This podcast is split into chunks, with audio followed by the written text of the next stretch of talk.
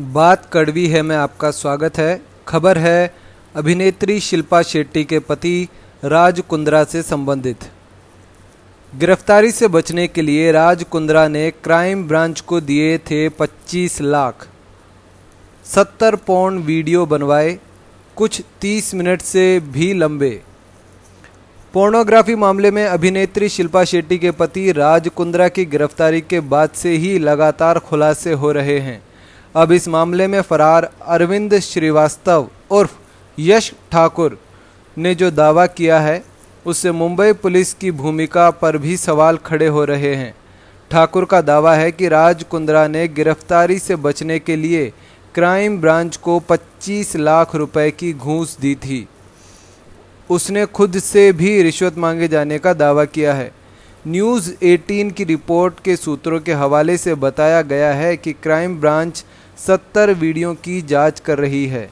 ये वीडियो कथित तौर पर कुंद्रा के आदेश पर बनाए गए थे। इन्हें छोटे छोटे प्रोजेक्ट प्रोडक्शन हाउस ने बनाया था और वे भी जाँच के दायरे में हैं।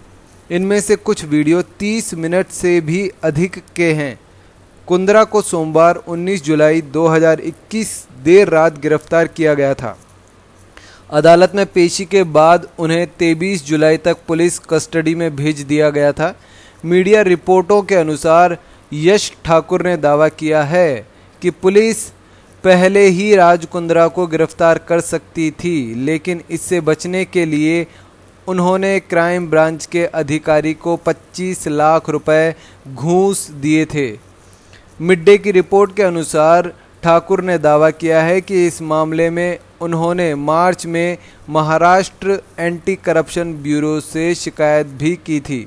उन्होंने इस मामले में एक ईमेल लिखा था, जिसमें उन्होंने कहा था कि क्राइम ब्रांच अधिकारी ने राज कुंद्रा से 25 लाख रुपए रिश्वत ली है।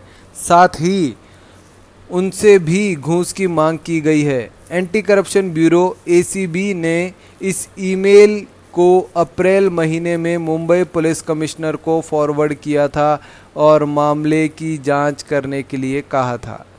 धन्यवाद।